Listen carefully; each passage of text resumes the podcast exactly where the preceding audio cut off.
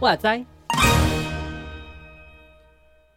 欢迎来到搁浅之处。的读书会，我是牛羊，我是十四，Hello，十四十，我们干嘛干嘛？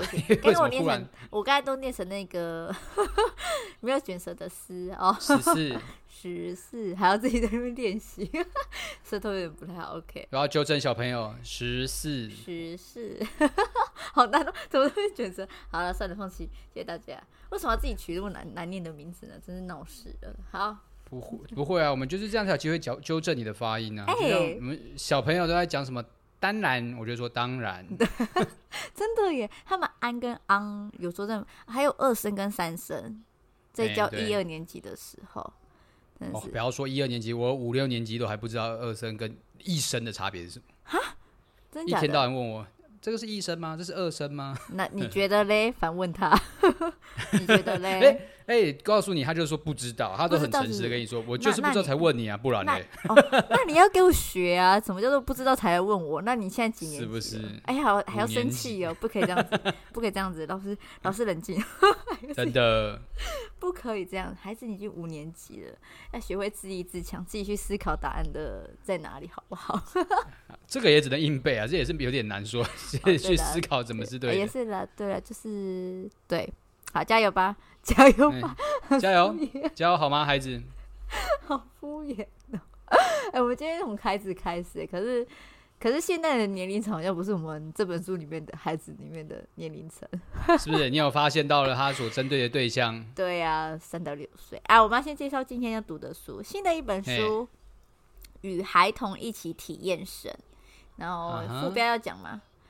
好啊，好，在圣经与礼仪中引导儿童的宗教潜能。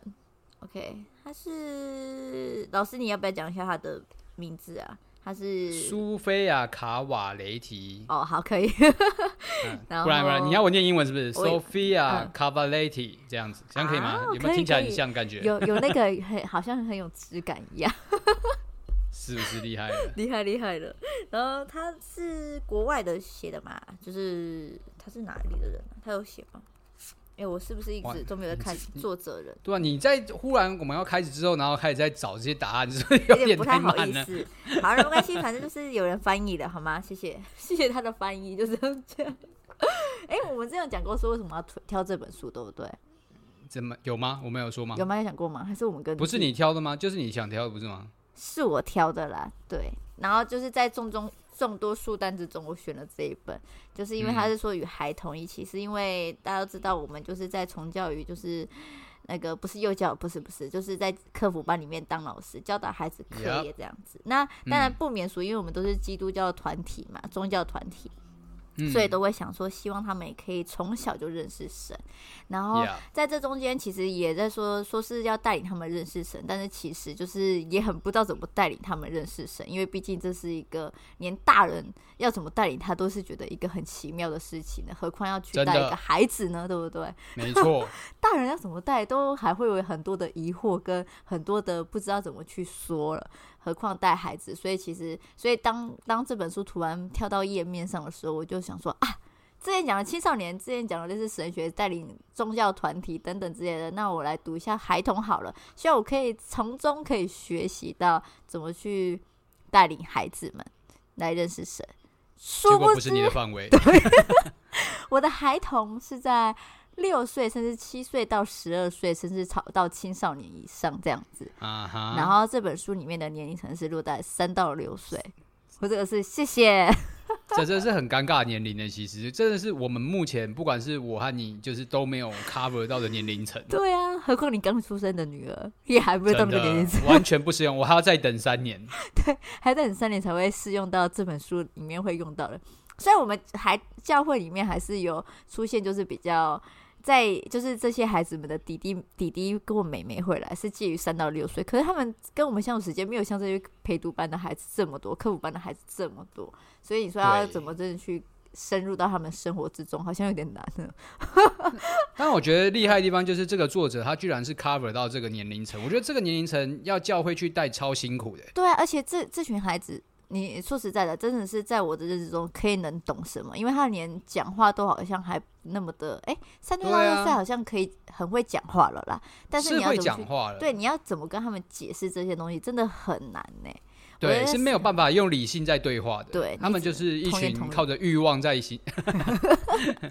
我要吃忠实欲望的人类。对，我不要，讨厌你。哦，然后直接被拒绝这样子。没错，这是一个很奇妙一个的年龄层，甚至他愿意去深入去了解。其实我觉得是一个很很厉害的一个年纪。虽然他们，可是他其实后来有讲说，他们其实也有在对六到十二岁，好像在他的在前沿的时候。应该说，他们这本书它的背景就是，他 cover 到观察到年龄层当然是很多了，但是他最最主要这本书要注重的年龄层是三到六岁。对对对，他们还是有到其他年龄层啊，可是这次的书本还是在三到六岁，然后觉得说是一个还蛮有趣的一个。我自己觉得，我读完这本书，其实还蛮还蛮喜欢的。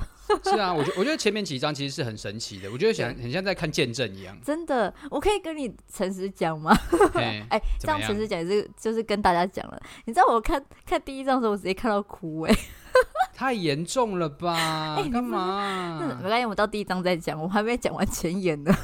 哦，这样很让人这迫不及待想听这样子，干嘛嘞、欸？可是可是真的是，你知道，真的是。好，等下讲。我好像吊胃口，很烦，很烦。可是我们还没讲完前言，前言有什么好讲？你要你要分享一些什么前言的吗？前前言主要就是在介绍这本书的进度啦。我觉得它其实这个还是有点偏，哦、还有用一种学术的角度在撰写。然后一开始就会告诉你说，哎、欸，我们一二章谈什么，三四章、哦、五六章、七八章这样谈什么谈什么谈什么。好，所以我们就都不管它，我们就统统跳过这样子。哎、欸，等一下，前。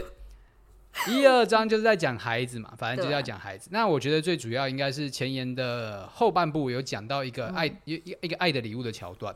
哦，对对对，对，他就讲到说这个，因为孩子本身是一个最需要爱的角色，嗯、应该说他们的某一个核心需求其实是爱的。嗯嗯嗯。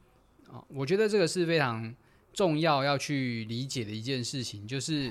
嗯，很多人，我我觉得啦，我们现代人就会觉得说，人的基本需求就是吃啊、喝啊、住啊、oh. 安全感，就比较是这种很很基础的东西。但是他在一开始就已经提到说，爱就是是跟基础的需求是一模一样，是没有办法，对对对，是，对对对对，就是没有没有没有办法去忽略忽视的。嗯、然后孩子们就是会呃很自然的渴求爱的存在，对对对，需要被爱。嗯，对啊，那那当然就回就套到圣经里面说，那那爱就是这个神，就是神，对，对神就是爱嘛，我们也知道有这一段经文，所以所以就会很自然的连接到说，那我们是不是孩子的是真实的，其实是需要信仰在他们生命之中，或许是说，嗯，应该不是说他们需要，应该说他们很自然就会自己去找到，对，嗯嗯。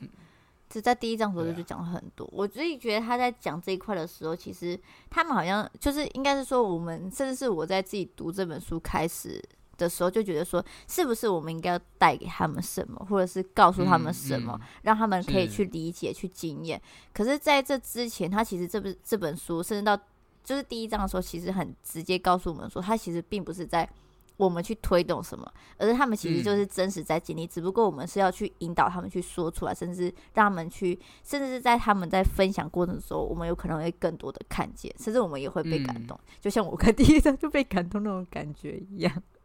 嗯，我觉得他有一段也是这样强调，我觉得是很很需要我们也去反思的，就是他提到说，嗯、其实当我们慢慢成为人，就是说成人吧，嗯，就是我们其实人会成长是用经验去堆积起来的。嗯嗯，然后我们会吸收嘛，我们会经历很多大大小小的事情，累积成经验，最后成为我们长大成熟的养分，这样子。嗯嗯。但其实他提到说，当我们这个生命是，就是我们的生命，我们的心被开垦过之后，嗯，其实并不是真的说好像长长大了，反而是被限制了。对。会开始想东想西，对，我觉得这个很，这个这个概念很特别，是我没有特别去注意到的。就是我们累积的经验，其实是是让我们找不到上帝的。嗯，真的，你知道在那开始的时候，其实好真的是深深被提醒，你知道吗？对啊，就是越长越大，我们就反而越来越没有不认识上帝，或是用一些。嗯被教导的一些歪七扭八的方法去寻求神这样子，对，那就是，嗯、就就我觉得这个这个概念是很是很很很触动的，我觉得，嗯嗯，真的是，哎，我自己觉得在真的才刚开始看自己，就就觉得突然就是被这本书真的是狠狠就是提醒跟拉住，甚至是还想真的是继续读下去那种感觉。这样这很难得，忽然认真读做读书会的感觉。我是很对不起，上次我很对不起前面几本书哎，等一下我先检讨一下，对不起大家。真的，不是说你们的书不好，只不过刚好有可能这段时间是很需要被提醒的这个阶段。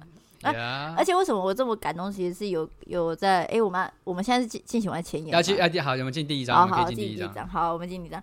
那这一开始的时候，他就其实在讲说神跟孩子们之间的关系。然后，嗯、那他也很奇，在讲说神对孩子们的吸引力。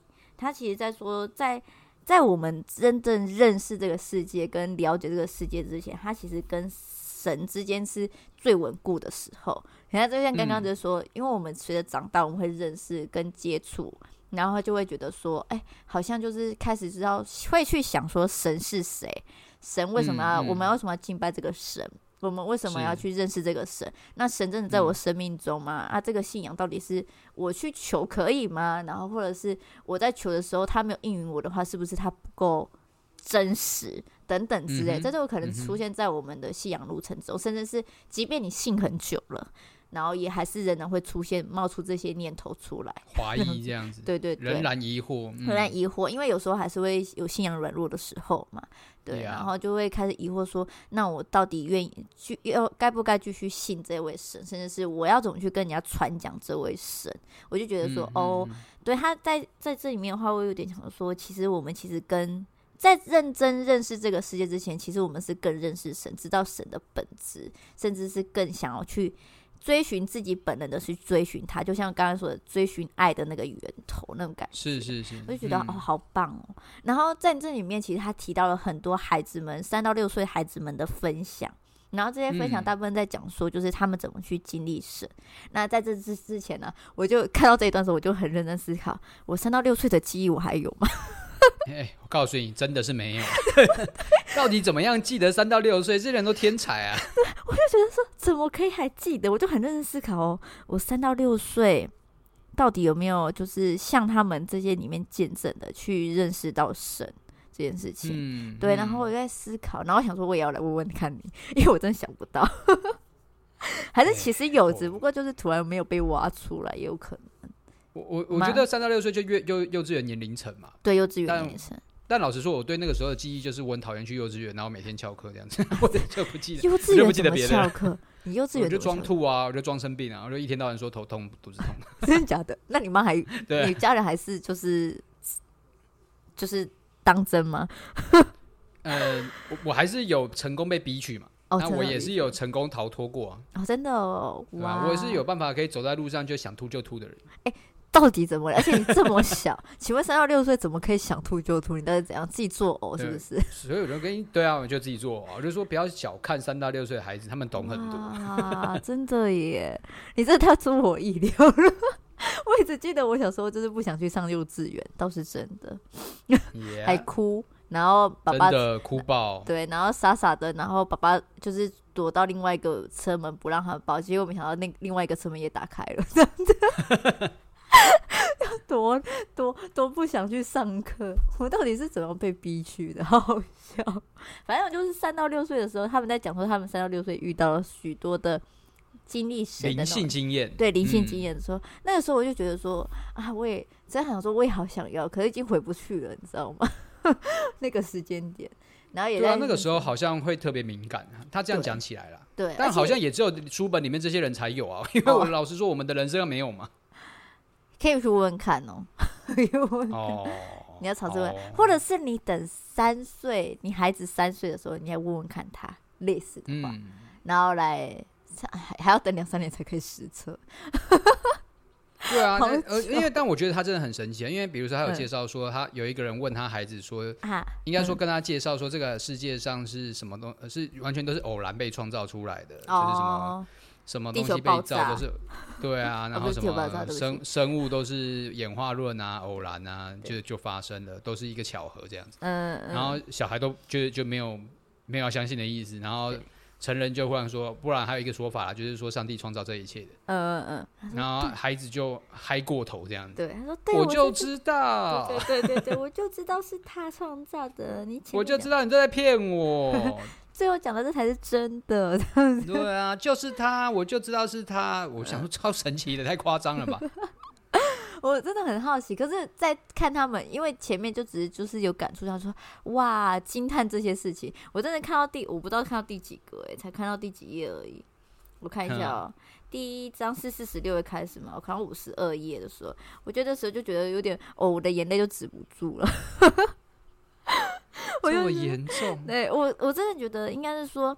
因为他们后来是用他们成熟的语言来去组织他们在童年经验所经历的，啊、对对对，在回忆，对，回忆他们去当时所经历到的那个神圣经验嘛，灵性经验这样子。嗯、那他就觉得说，因为他其实在这里面，其实让我感触很深的是，就是说他知道在在五十二页这边呢、啊，因为我自己有写下来，他在说什么，嘿就他到一个小山丘上面，然后在那个。就突然间，那个天空和周围一切都在发光，而这个光是让他是非常平静安稳的那种感觉。嗯，然后那时候他就体验到那是神所创造的，而且他也知道，好像必须用一个名字来称呼他，可是却没有一个适合的文字来称呼他。然后，但是却也知道说这一切都是从神而来的。然后他也做了第一个第一个敬拜的动作，然后也在后面又在讲说，其实他在。再讲到这个时候，就是觉得说，因为呃，这是另外一个人嘛。哦，对，另外一个人就是说他，他他看见跟遇见神的时候，他其实也不太明了，可是却在这这种情况底下，他就觉得说，他好像认识了这一切，知道了这一切，嗯、甚至是被这样子感受所包围。嗯、然后我就想到说，其实我们也很。其实我自己在想说，我们也很期盼可以追求到这种灵性经验跟那种被神所充满的感觉。是可是，在长越大的时候，会觉得更想要用理性去认识神，却没有就想说好好的去聊，就是去用更深层的那种比较属于感性面的嘛，这样子灵性面的方式去认识神。当然还是有啦，嗯、当然还是会有被圣灵感动那个时刻在。可是，在这种时候就觉得说，嗯、呃，我在看这些的时候就觉得哦，心里有很多。很感谢神，渊在这么小都愿意，就是像这么小的人就启示了，在在孩童时段就启示了他是谁这件事情，嗯、我就觉得是一个很神奇、很奇妙。嗯、你知道我现在的组织任何语言，我不能讲出我当时看到这一些的他们的见证的时候有多么的感动跟感感触很深，甚至被触动。还是还是你其实就正在经历那个三到六岁时候他们所感受到的东西。我那时也有这样思考，会不会是一种难以言喻的感动？对，你知道，真的是很难以去思去思想要怎么用哪一个语言去，即便长到这么大，已经学了那么多词汇，也没办法去诉说那种感动到底是从何而来的，你知道吗？哎、嗯欸，我知道是从神而来的啦，但是就是不知道怎么去告诉其他人，反正就觉得很很感动，很感动就对了。哎，嗯、要怎么讲呢？就是感动，已经缺乏语言。可是我就觉得说，在这一方面，就是他看见了上帝，而神也淡淡的在注视着这位他所爱的孩子，在对他诉说。我就觉得说，这种感觉的话，就是很特别的一种感受。然后我自己觉得在，在在在这种经验底下，我我不知道孩子们这么小，甚至是因为我们现在接触的都不是在三到六岁嘛，可是，在他们的童言童语之中，嗯嗯、偶尔也可以听得出他们很想认识这位神的那种感触。我不知道你们的孩子有没有这种感。常常有有有吗？有曾经有过吗？你的客户他们，你说他们想他们想要去经历神的意思吗？呃，认识这位神，去跟你讨论这位神的时候，我有曾经被问过一次，但是我我觉得普遍的，普遍那个时候问，应该说那那个时候那个情况是这样，就是有一个孩子问了我类似的问题，嗯、就是神是谁，或者是说神是什么之类的。嗯，可是那个时候因为他是在众人面前问的，嘿。好，所以所以其实旁边的孩子们的回答，有的时候就不是这么的鼓励他继续问下去。哦，真的吗？对，我觉得那个整整体上面的氛围，有的时候会过于类似轻浮，或者是随随意，可能或者是说甚至有点抵触吧。啊，真的哦。啊，对，就是可能就是说啊，神那个神就是谁啊，就那样啊，就是就是就有一种很随便就回答出来的那种感受吧。哦，那会很难受哎。然后就就是他没有办法被正面的回答，甚至你会感受到，其实他问神有没有神这件事情背后有一些因素。哦、oh.，可能他的，可能他觉得他的生活很很辛苦，或者他觉得为什么没有得到爱这种感觉，嗯、就是他在有一些追寻，嗯，但是大家回答的很随意的时候，好像他的心中的那个需要没有被被没有被满足，反而就被带过，然后他也只能跟大家嘻嘻哈哈就这样下去了。啊，好哀伤，我会觉得在，对，我觉得在这个年龄层并不容易去。有一个很好的情况，然后去回答这些问题。嗯，反正假如他假如在私下来问你的话，也许会有不一样的感受。嗯，我觉得，对，我觉得那个状况下会比较好处理。嗯嗯，可是真的是同才真的影响也也很深，生活的那种就是环境之下，而且他们应该陪陪读班跟课辅班上面大部分都是非基督徒比较多嘛，家庭来自。是啊是啊是啊，啊那、嗯、那应该更更没有办法。好好的去引导，甚至他们已经这么大了。我还想到里面书本里面有提到很多无神论者的家庭的孩子，仍然也知道神是谁。可那要是很年很小很小的时候，那也是三到六岁的时候，对啊，对啊。所以那时候，假如真的有被好好接住的话，或者是在他在他在他在那时候有被你好好接住，也不能说就是他们其他同才没有给予这么负面，或者是阻止他的话，也许他有可能也可以像这群孩子一样，就是。在教会孩子，或者是三到六岁这些孩子，有可能有可能真的会认识到上帝，说不定，也许啦，我不知道。是啊，是啊，我觉得，我觉得那 就是一个在追寻的时候，你给了他什么东西的，嗯、会会结出的果子吧。好可惜。我我我觉得书的第一章一开始其实就讲，就开宗明义在在讨论这件事情嘛。嗯。就是我们在这个时代里面，是一个很努力的想要让孩子可以自由去选择的时代。哦，然后会一直很强调说，就是不要强加你的个人信念，嗯，哦，在他的身上，让他们自由长大的去选择。哦，对。可是问题问题在于说啊，你你把他生出来之后，你把他放在哪里，那就已经。选已经决定好他在选择什么啦。对对对，嗯，对，你又你又不是把他生在什么就是超级有钱人的家，或是一个就是教宗家里还是什么样的人，嗯、就是一个很很高尚地位的地方，让他这辈子爱爱选爱怎么选就怎么选这样子，就不是嘛？嗯，对不对？我们出生的时候已经决定好你你你可以选的东西有哪些了。嗯，对，对啊，那然后你他所所有的知识来源就是你嘛。嗯嗯嗯，没错。那你你回你回答他什么？那就是他唯一可选的东西啦。嗯，对吧？什么叫自由选择？没有嘛，没有这种东西啊，就是你给他的一切啊。对，真的，家庭因素也很、啊、很重要，也很影响很大。对，那所以我，我我其实，在一开始带客服班的时候，我也我其实也曾经有过这样的挣扎啦。我就觉得说，我是不是，毕竟我是带着客服班的名义，我是不是不要放这么多的。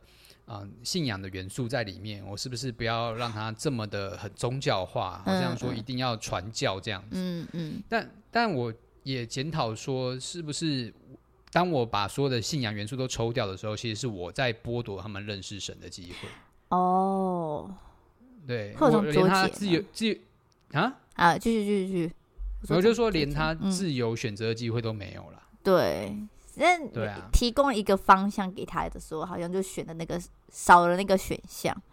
对对对。这这之前我也是在这边，就是在跟我们的陪读班老师在讨论的时候，就讨论说，啊，我们到底是不是要直接挑明的告诉这些家长，我们会做这件事情呢？甚至是不是要减少，就是在里面的宗教的类似这种，就是教导跟歌唱这样子。可是后来想说，这样子的话，就就不是我们原本。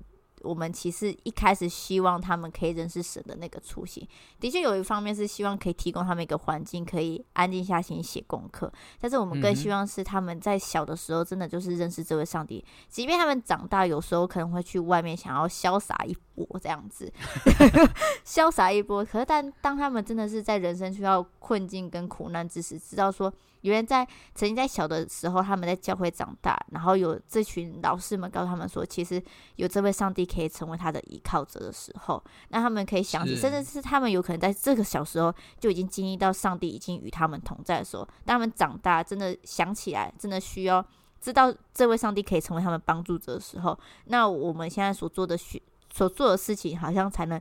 真正给他们在未来的时候有一点的一个，算是一个小种子吧，那种感觉。即便他未来有比较发芽，这都是上帝要去成全的事情，所以那时我后来后来我们就在跟就是教会的长子讨论之后，就决定说啊，我们还是就是直接挑明跟那些父母讲说，我们就教会就会执执行这些事情。那、哦、真的、哦、对，我们就讲直接讲明，我们会做，我们会带他们唱诗歌，我们会带背景剧，那我们也会邀请他们来参加主日学的活动，嗯，是必定要参加、直接强迫、哦、这么硬啊，强迫直接强迫，我们要求他们就是尤其是现实那一周。他们一定要来这样子，对，然后我们就是很要求硬性规定这样子。那我们把这些要求丢出去的时候，其实后来他们是家长能接受就是接受，然后然后假如不能接受的话，我们也是谢谢他，就是愿意给。当初愿意考虑到我们，祝福你这样。对对，我们当初考虑我们这一集就是陪读班，但是、嗯、但是大部分的家长也继续愿意来到这个地方，那他们已经知道这种情况，我们就可以无所忌惮的直接 是哇，爱怎么样就怎么样。对，我们就是反正我们已经挑明了，你也签切结束了。哇，可恶！我应该也要学学你们的，你们好像很硬啊，直接要求他们一定要来认识上帝这件事情。那当然也也当然当然之间还是会有点冲突，因为他们还是会问说上帝是谁？爸爸妈妈说不是什么之类的。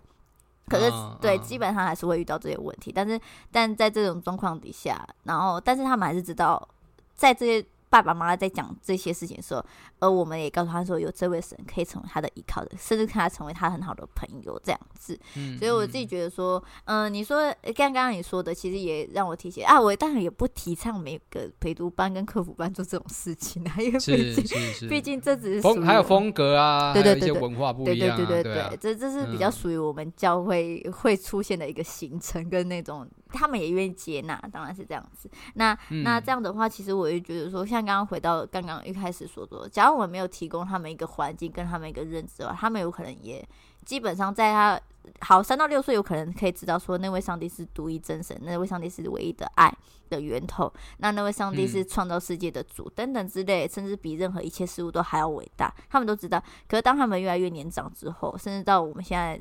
带的这些科普班、陪读班的孩子的时候，那他们就会开始被这个世界的一些东西开始教导，教导之后他们会认识，嗯、还会继续认识这位上帝吗？那好像就有点不太难，就很难讲了啦。就，就是刚刚说的经验嘛，对，他们就累积经验，反正就限制自己了。对，就限制了自己。那限制自己自己之后，就好像很很很难会再去认识这位上帝了，就会跟我们相信，嗯嗯、对吧、啊？所以。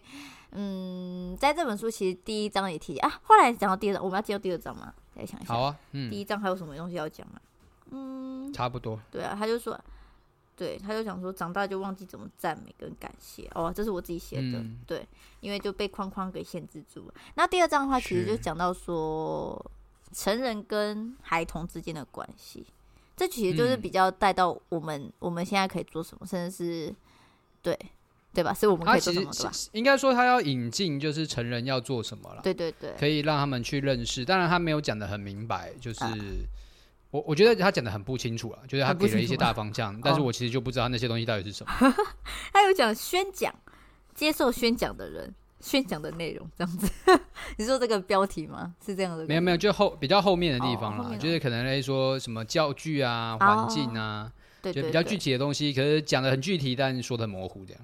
对他想的教具，我很我很好奇，他会不会出现一些图片之类的？结果对啊，我就想说后面会不会出现？没有，啊、他们有图给图片的、啊欸，是孩子们还没往后看，我还不知道会提供什么。哦，对，我是说他他的图片啊，他图片是，他有这本书很可爱啊，他中间其实有夹了加中间有夹了好几篇图片跟照片，嗯、然后就是孩子们作画的。